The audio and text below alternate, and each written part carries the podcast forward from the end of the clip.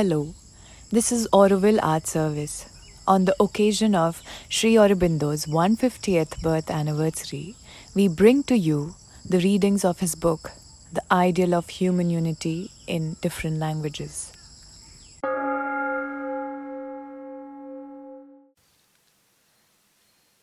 Capitolo dodicesimo.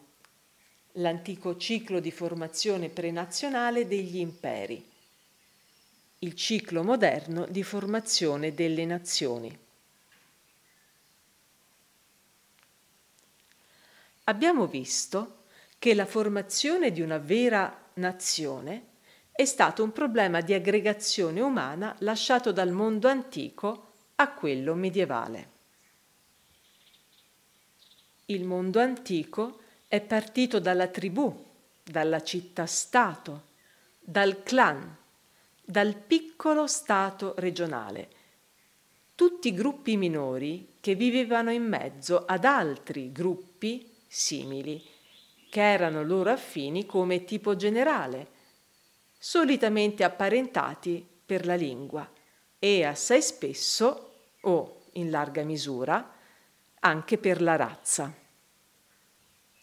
Essi si distinguevano invece da altri aggregati umani per la loro tendenza verso una civiltà comune e per delle favorevoli circostanze geografiche che proteggevano sia la somiglianza tra di loro, sia la loro diversità rispetto agli altri. Così è stato per la Grecia, l'Italia, la Gallia, l'Egitto, la Cina, la Persia dei Medi, l'India, l'Arabia e Israele. Tutti hanno cominciato con una vaga aggregazione culturale e geografica che ne ha fatto delle unità culturali separate e distinte prima che potessero divenire delle unità nazionali. All'interno di quella vaga unità, tribù, clan, città-stato e stati generali formavano nella massa generale tanti punti di unità distinti, vigorosi e compatti, che certo sentivano sempre più fortemente la divergenza e l'opposizione della loro maggiore unità culturale rispetto al mondo esterno, ma potevano anche sentire, e spesso in modo più concreto ed acuto, le proprie divergenze, contrasti ed opposizioni. Dove questo senso di individualità locale era più acuto, il problema dell'unificazione nazionale era necessariamente più difficile e la sua soluzione, se raggiunta, tendeva ad essere più illusoria. Nella maggior parte dei casi una soluzione è stata tentata. In Egitto e in Giudea essa è stata trovata con successo già in quell'antico ciclo dell'evoluzione storica, ma certamente in Giudea e probabilmente anche in Egitto un risultato completo è giunto solo a motivo della dura disciplina dell'assoggettamento ad un giogo straniero. Dove tale disciplina è stata assente, dove l'unità nazionale in un certo modo si è costituita dall'interno, solitamente attraverso il prevalere su tutti gli altri di un forte clan, città o centro regionale, come ad esempio è avvenuto a Roma, in Macedonia o tra i clan montanari della Persia. Il nuovo Stato, invece di aspettare di radicare saldamente l'impresa compiuta e gettare le solide fondamenta dell'unità nazionale in profondità, ha subito esorbitato dalle sue necessità immediate e si è imbarcato in una carriera di conquiste. Prima che le radici psicologiche dell'unità nazionale fossero penetrate in profondità, prima che la nazione fosse fermamente conscia di sé, irresistibilmente impossessata della propria unità e ad essa invincibilmente attaccata, lo Stato governante, trascinato dall'impeto militare che lo aveva portato al potere, ha tentato immediatamente di formare con gli stessi mezzi un aggregato imperiale più vasto. La Siria, la Macedonia, Roma, la Persia e più tardi l'Arabia hanno seguito tutte la stessa tendenza e lo stesso ciclo. La grande invasione dell'Europa e dell'Asia occidentale da parte della razza gaelica e la susseguente disunione e il declino della Gallia sono stati probabilmente dovuti allo stesso fenomeno e sono il risultato di un'unificazione ancora più immatura e imperfetta di quella macedone. Tutte queste sono diventate il punto di partenza di grandi movimenti imperiali prima ancora di divenire la chiave di volta di unità nazionali saldamente edificate. Questi imperi, perciò, non hanno potuto durare. Alcuni sono durati più a lungo perché avevano gettato fondamenta più solide nell'unità nazionale centrale, come ha fatto Roma in Italia. In Grecia, Filippo, il primo unificatore, ha fatto un rapido ma imperfetto tentativo di unificazione, la cui rapidità è stata resa possibile dalla precedente, per quanto meno rigida, dominazione spartana. Se egli fosse stato seguito da un successore dotato di un talento paziente piuttosto che da un uomo di grande immaginazione e di genio superiore, questo primo e rudimentale tentativo pratico avrebbe potuto essere ultimato e rafforzato e sarebbe stata compiuta un'opera duratura. Il primo fondatore che opera su vasta scala e rapidamente deve sempre avere un successore dotato di talento o di genio organizzativi, anziché mosso da un impeto di espansione. Un Cesare seguito da un Augusto ha dato un'opera di grande durevolezza. Un Filippo seguito da un Alessandro ha realizzato un'impresa di grande importanza per il mondo, dati i risultati, benché di per sé un mero bagliore di breve luminosità. Roma, a cui la cauta natura ha negato qualsiasi uomo di genio condottiero finché non ebbe saldamente unificata l'Italia e posto le basi del suo impero, è stata capace di costruire molto più saldamente. Non di meno, non è stato in quanto centro e capo di una grande nazione che essa ha fondato quell'impero, ma sempre in quanto città dominante che usava un'Italia sottomessa come trampolino per lanciarsi sul mondo intero e soggiogarlo. Perciò ha dovuto affrontare un problema assai più difficile di assimilazione, quello del complesso di nazioni e di culture, già formate o incipienti, diverse dalla sua. Prima di aver imparato ad applicare al nuovo problema l'arte di un'unificazione completa e assoluta su scala minore e più facile, e prima di aver saldato in un unico organismo nazionale vivente, non più romano, ma italiano, gli elementi di diversità e di similitudine offerti dai componenti galli, latini, umbri, oschi e greco-apuli dell'antica Italia.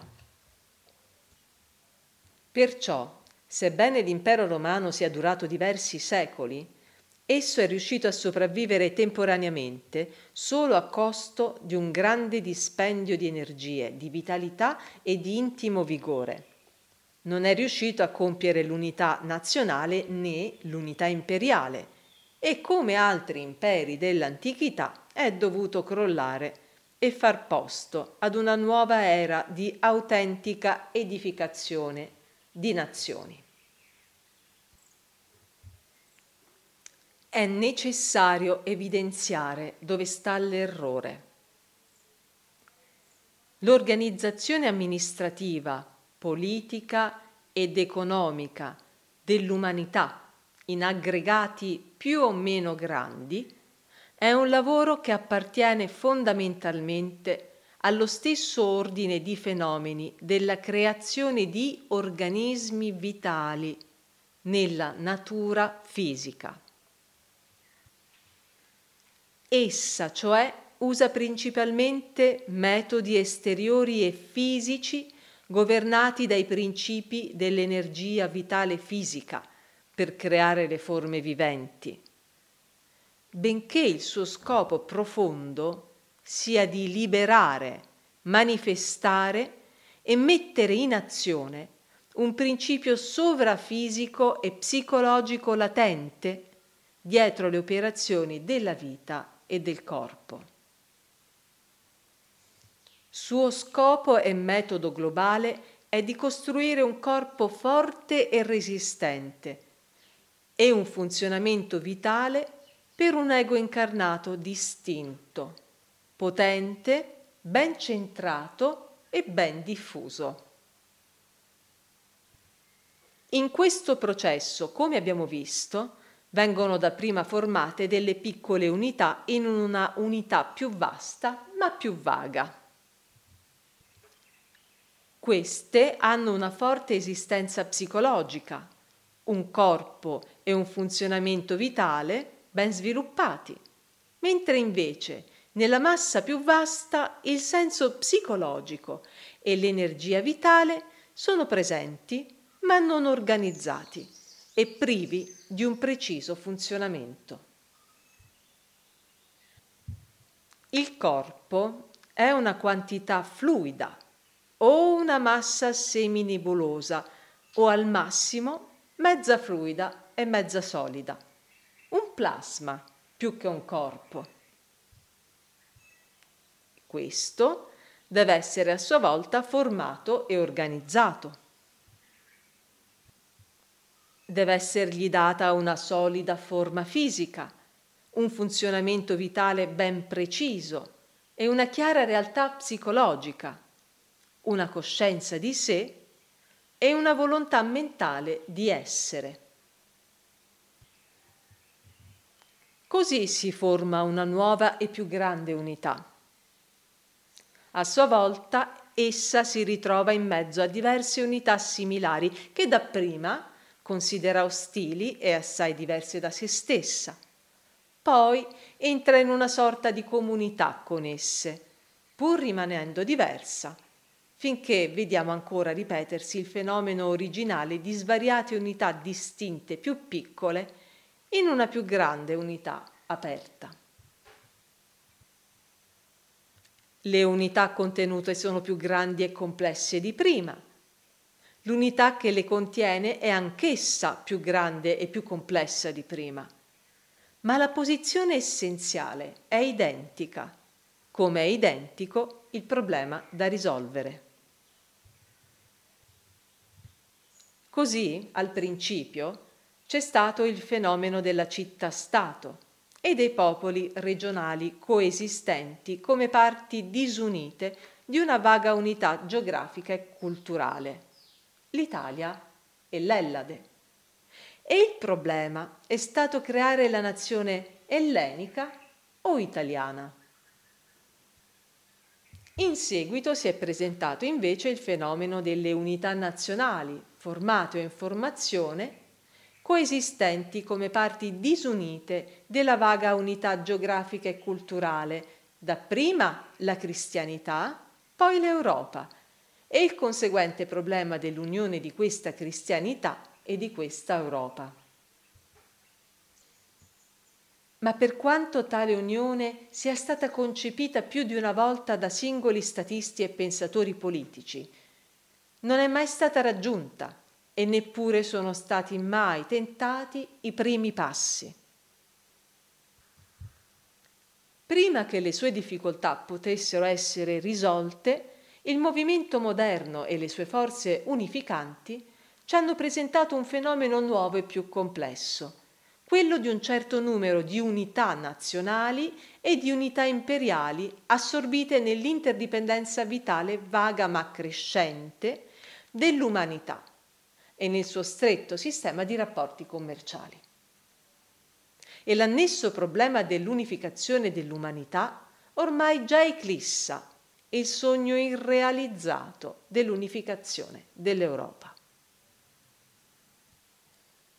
Nella natura fisica gli organismi vitali non possono vivere di vita propria, essi vivono degli interscambi con gli altri organismi vitali, o in parte di quegli interscambi e in parte divorando altri organismi, poiché questi sono i processi d'assimilazione comuni alla vita separata fisica.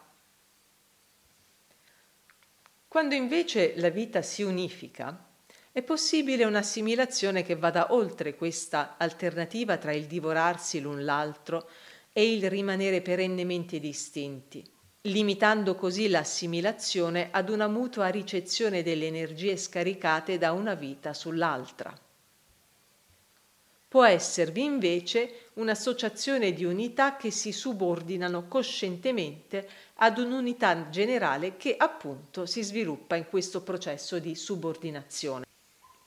Alcune di esse in realtà vengono uccise e usate come materiale per nuovi elementi, ma non tutte possono essere trattate così, non tutte possono essere divorate da un gruppo dominante, poiché in tal caso non c'è unificazione, non c'è creazione di una più grande unità, non c'è una vita continua più grande, ma solo una temporanea sopravvivenza del divoratore attraverso la digestione e l'utilizzazione dell'energia del divorato. Nell'unificazione degli aggregati umani il problema allora è questo. Come possono le unità competenti essere subordinate ad una nuova unità senza morire e scomparire? Il punto debole delle vecchie unità imperiali create con la conquista era che tendevano a distruggere le unità più piccole che assimilavano e a trasformarle in cibo per la vita dell'organo dominante, come fece la Roma imperiale. La Gallia, la Spagna, l'Africa e l'Egitto furono così uccise, ridotte a materia inerte e la loro energia convogliata al centro, cioè a Roma. Così l'impero divenne una gran massa morente, della quale la vita di Roma si cibò per parecchi secoli. Ma con un simile metodo, l'esaurimento della vita nelle nazioni sottomesse finisce col lasciare il vorace centro dominatore, privo di fonti per una nuova scorta di energie. Al principio, la miglior forza intellettuale delle province conquistate affluì a Roma e la loro energia vitale vi riversò una gran provvista di forza militare e di abilità politica, ma alla fine entrambe vennero a mancare. Prima l'energia intellettuale di Roma e poi la sua abilità militare e politica svanirono coinvolte nella morte generale. La civiltà romana non sarebbe neppure vissuta così a lungo se non fosse stato per le nuove idee ed impulsi che ricevette dall'Oriente. Tali interscambi, tuttavia, non ebbero né il vigore né la continuità che nel mondo moderno contraddistinguono il flusso e il riflusso sempre nuovi delle correnti di pensiero e degli impulsi di vita. Non poterono far veramente rivivere l'ormai scarsa vitalità del corpo imperiale e neppure arrestare a lungo il processo della sua decadenza. Quando la presa di Roma si allentò, il mondo che essa aveva tenuto così saldamente sotto controllo era da tempo un morto in vita. Sì, immane, decoroso e magnificamente organizzato, ma incapace di organizzarsi o di rigenerarsi. La vitalità poté essere restaurata solo attraverso l'irruzione del vigoroso mondo barbaro dalle pianure della Germania, dalle steppe oltre il Danubio e dai deserti dell'Arabia. La dissoluzione dovette precedere un momento di costruzione più solida. Nel periodo medievale di edificazione delle nazioni, noi vediamo la natura correggere questo primitivo errore. Quando parliamo di errori della natura, in realtà usiamo una figura presa indebitamente in prestito alla nostra psicologia umana e alla nostra esperienza. Ciò in quanto nella natura non vi sono errori, ma solo la deliberata misura dei suoi passi tracciati e ritracciati in un ritmo predisposto, in cui ogni passo ha un significato è un posto nell'azione e nelle reazioni del suo graduale procedere. La schiacciante dominazione dell'uniformità romana fu un dispositivo volto non tanto a sopprimere definitivamente quanto a scoraggiare le vecchie unità minori nella loro eccessiva vitalità separata, in modo che quando esse ritornarono in vita non costituirono un ostacolo insormontabile alla crescita di una vera unità nazionale. Ciò che una mera unità nazionale può perdere se non passa per questa crudele disciplina, lasciamo da parte il pericolo di una morte effettiva che tale disciplina reca, come è stato il caso per la Siria e la Caldea, nonché i vantaggi spirituali e altri che possono derivare evitandola. È dimostrato dall'esempio dell'India, dove gli imperi Maurya, Gupta, Andhra e Moghul, per quanto grandi, potenti e ben organizzati siano stati, non sono mai riusciti a passare un rullo compressore sulla vita troppo indipendente delle unità subordinate, dalle comunità contadine ai gruppi regionali o linguistici. C'è voluta la pressione di un governo né indigeno d'origine né centrato nel paese stesso, il dominio di una nazione straniera, del tutto estranea per cultura e moralmente corazzata contro le simpatie e le attrattive dell'atmosfera culturale indiana, per fare in un secolo questo lavoro che duemila anni di più allentato imperialismo non erano riusciti a compiere. Un simile processo implica necessariamente una pressione crudele, spesso pericolosa, e la rottura di vecchie istituzioni. Infatti la natura, stanca dell'ostinata immobilità di una diutura resistenza, sembra poco curarsi di quante cose belle e valide vengano distrutte, purché la sua missione principale sia adempiuta. Ma possiamo star sicuri che se la distruzione si compie è perché era indispensabile a quello scopo. In Europa, dopo la scomparsa della pressione romana, la città-stato e la nazione regionale rivissero come elementi di una nuova costruzione. Ma, salvo che in un paese e abbastanza curiosamente proprio in Italia, la città-stato non ha opposto una vera resistenza al processo di unificazione nazionale. Possiamo ascriverne la forte rinascita in Italia a due circostanze. La prima, alla prematura oppressione romana dell'antica vita libera cittadina in Italia, prima che potesse realizzare appieno le sue potenzialità. La seconda, al suo sopravvivere in embrione, sia per la prolungata vita civile della stessa Roma, sia per il persistere nei municipi italiani di un senso di vita separata, oppresso ma mai del tutto cancellato dall'esistenza, come è stata invece la vita separata dei clan in Gallia e in Spagna e la vita separata cittadina in Grecia. Perciò, psicologicamente, la città-stato italiana non è morta soddisfatta e realizzata, né è stata irrevocabilmente distrutta. Essa è rivissuta in nuove incarnazioni. E questo rifiorire è stato nefasto per la vita nazionale dell'Italia. Infatti fu solo nel milleottocentosessantuno che Vittorio Emanuele secondo venne proclamato re d'Italia. Per quanto sia stata una manna e un vantaggio per la cultura e la civiltà del mondo.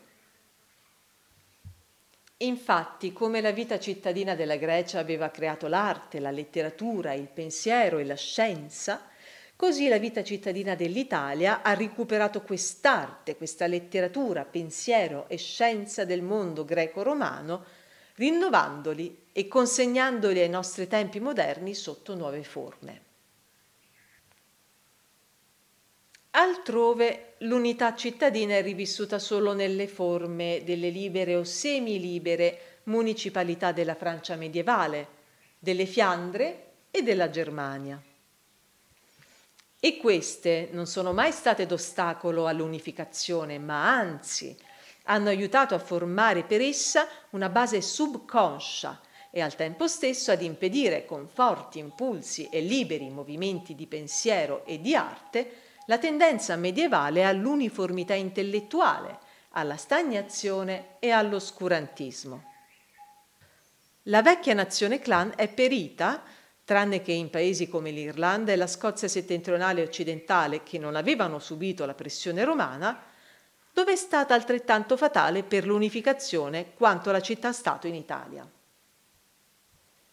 Ha impedito all'Irlanda di sviluppare un'unità organizzata e ai Celti degli Highlands di amalgamarsi con la nazione scozzese anglo-celtica, finché l'Inghilterra non ha imposto il suo giogo su di loro e fatto ciò che avrebbe fatto la dominazione romana se non fosse stata arrestata nella sua espansione dai mondi Grampians e dal mare d'Irlanda. Nel resto dell'Europa occidentale il lavoro compiuto dall'occupazione romana è stato così solido che persino la dominazione dei paesi occidentali da parte delle nazioni tribali della Germania non è riuscito a far rivivere la vecchia nazione clan, pur così fortemente caratteristica e ostinatamente separatista. Essa ha creato al suo posto i regni regionali della Germania e le divisioni feudali e provinciali della Francia e della Spagna. Ma solo in Germania, che come l'Irlanda e gli Highlands scozzesi non aveva subito il giogo romano, questa vita regionale si è dimostrata un serio ostacolo all'unificazione. In Francia l'ha ostacolata per un certo tempo, ma in realtà questa vita regionale ha resistito abbastanza a lungo da rendersi preziosa come elemento di ricchezza e varietà nell'unità definitiva del paese. La perfezione ineguagliata di quell'unità è un segno della segreta saggezza nascosta sotto quell'interminabile sviluppo che caratterizza tutta la storia della Francia e che sembra, ad uno sguardo superficiale, così miserabile e tormentato, un così lungo alternarsi di anarchia e dispotismo feudale o monarchico, così diverso dallo sviluppo graduale, costante e assai più ordinato della vita nazionale d'Inghilterra. Ma in Inghilterra la varietà e la ricchezza necessarie all'organismo finale sono state procurate in altro modo, ossia dalla grande diversità delle razze che formavano la nuova nazione e dal sopravvivere del Galles, dell'Irlanda e della Scozia come unità culturali separate, con una propria coscienza subordinata in seno alla più grande unità. Il ciclo europeo di edificazione della nazione differisce perciò dal ciclo antico che ha condotto dallo Stato regionale e dalla città-stato all'impero. Anzitutto non ha esorbitato nei suoi intenti per mirare ad una più grande unificazione a scapito del necessario aggregato intermedio e inoltre è maturato lentamente e gradatamente attraverso tre stadi successivi con cui ha assicurato l'unità, senza però ucciderne gli elementi costitutivi né sopprimerli prematuramente o indebitamente con i suoi strumenti di unificazione. Il primo stadio è stato un lungo alternarsi di tendenze centripede e centrifughe in cui il sistema feudale ha procurato un principio d'ordine e una vaga ma pur sempre organica unità. Il secondo è stato un movimento di unificazione e di crescente uniformità in cui sono riapparsi certi aspetti dell'antico sistema imperiale di Roma, sebbene con una forza meno schiacciante e una tendenza meno logorante. Esso è stato contrassegnato dapprima dalla creazione di un centro metropolitano che, come Roma, ha cominciato ad attirare e assorbire le migliori energie vitali di tutte le altre parti. Una seconda caratteristica è stata la crescita di una autorità sovrana assoluta, la cui funzione è stata di imporre un'uniformità ed una centralizzazione giuridica, amministrativa, politica e linguistica alla vita nazionale. Un terzo segno di questo movimento è stato l'insediamento di un capo e di un corpo spirituali, che hanno fatto da guida e imposto una stessa uniformità nel pensiero religioso, nell'educazione intellettuale e nell'opinione pubblica. Tale pressione unificatrice, se spinta troppo in là, avrebbe potuto finire disastrosamente come quella romana, non fosse stato per un terzo stadio di rivolta e diffusione che ha spezzato o subordinato gli strumenti come il feudalesimo, la monarchia e l'autorità della Chiesa, non appena questi ebbero compiuto il loro lavoro. E vi ha sostituito un nuovo movimento rivolto alla diffusione della vita nazionale attraverso una forte e ben organizzata libertà e uguaglianze politiche, giuridiche, sociali e culturali. Il suo orientamento è stato di cercare di far sì che nella nazione moderna, come nell'antica città, tutte le classi e gli individui potessero godere dei benefici e prendere parte alle libere energie della nazione. Il terzo stadio della vita nazionale gode dei vantaggi di quell'unità e uniformità create dal secondo, ed è in grado di utilizzare a nuovo e senza pericoli le possibilità della vita regionale e cittadina che il primo stadio aveva salvato dalla totale distruzione. Grazie a queste gradazioni del progresso nazionale, i nostri tempi moderni avranno sempre più la possibilità di prendere in considerazione, se e quando lo vorranno o lo riterranno necessario, l'idea di una nazione federata o di un impero federale saldamente basati su di un'unità psicologica profonda e ben stabilita. Ciò in effetti è stato già attuato in forma semplice in Germania e in America. Ora possiamo anche muoverci senza rischio, se vogliamo, verso un parziale decentramento, grazie a governi subordinati, comuni e città provinciali che potrebbero contribuire ad evitare l'eccessivo assorbimento da parte delle metropoli delle migliori energie nazionali e facilitare la loro libera circolazione attraverso molti centri e punti vitali. Al tempo stesso possiamo prevedere l'impiego organizzato di uno Stato intelligentemente rappresentativo dell'intera nazione cosciente, attiva e vigorosa, come mezzo di perfezionamento della vita dell'individuo e della comunità. Questo è il punto per ora raggiunto dallo sviluppo dell'aggregato nazionale, allorché veniamo nuovamente posti di fronte, secondo le tendenze del futuro, al più vasto problema dell'aggregato imperiale, oppure ai problemi ancora più vasti creati dalla crescente unità culturale e dall'interdipendenza commerciale e politica dell'umanità intera.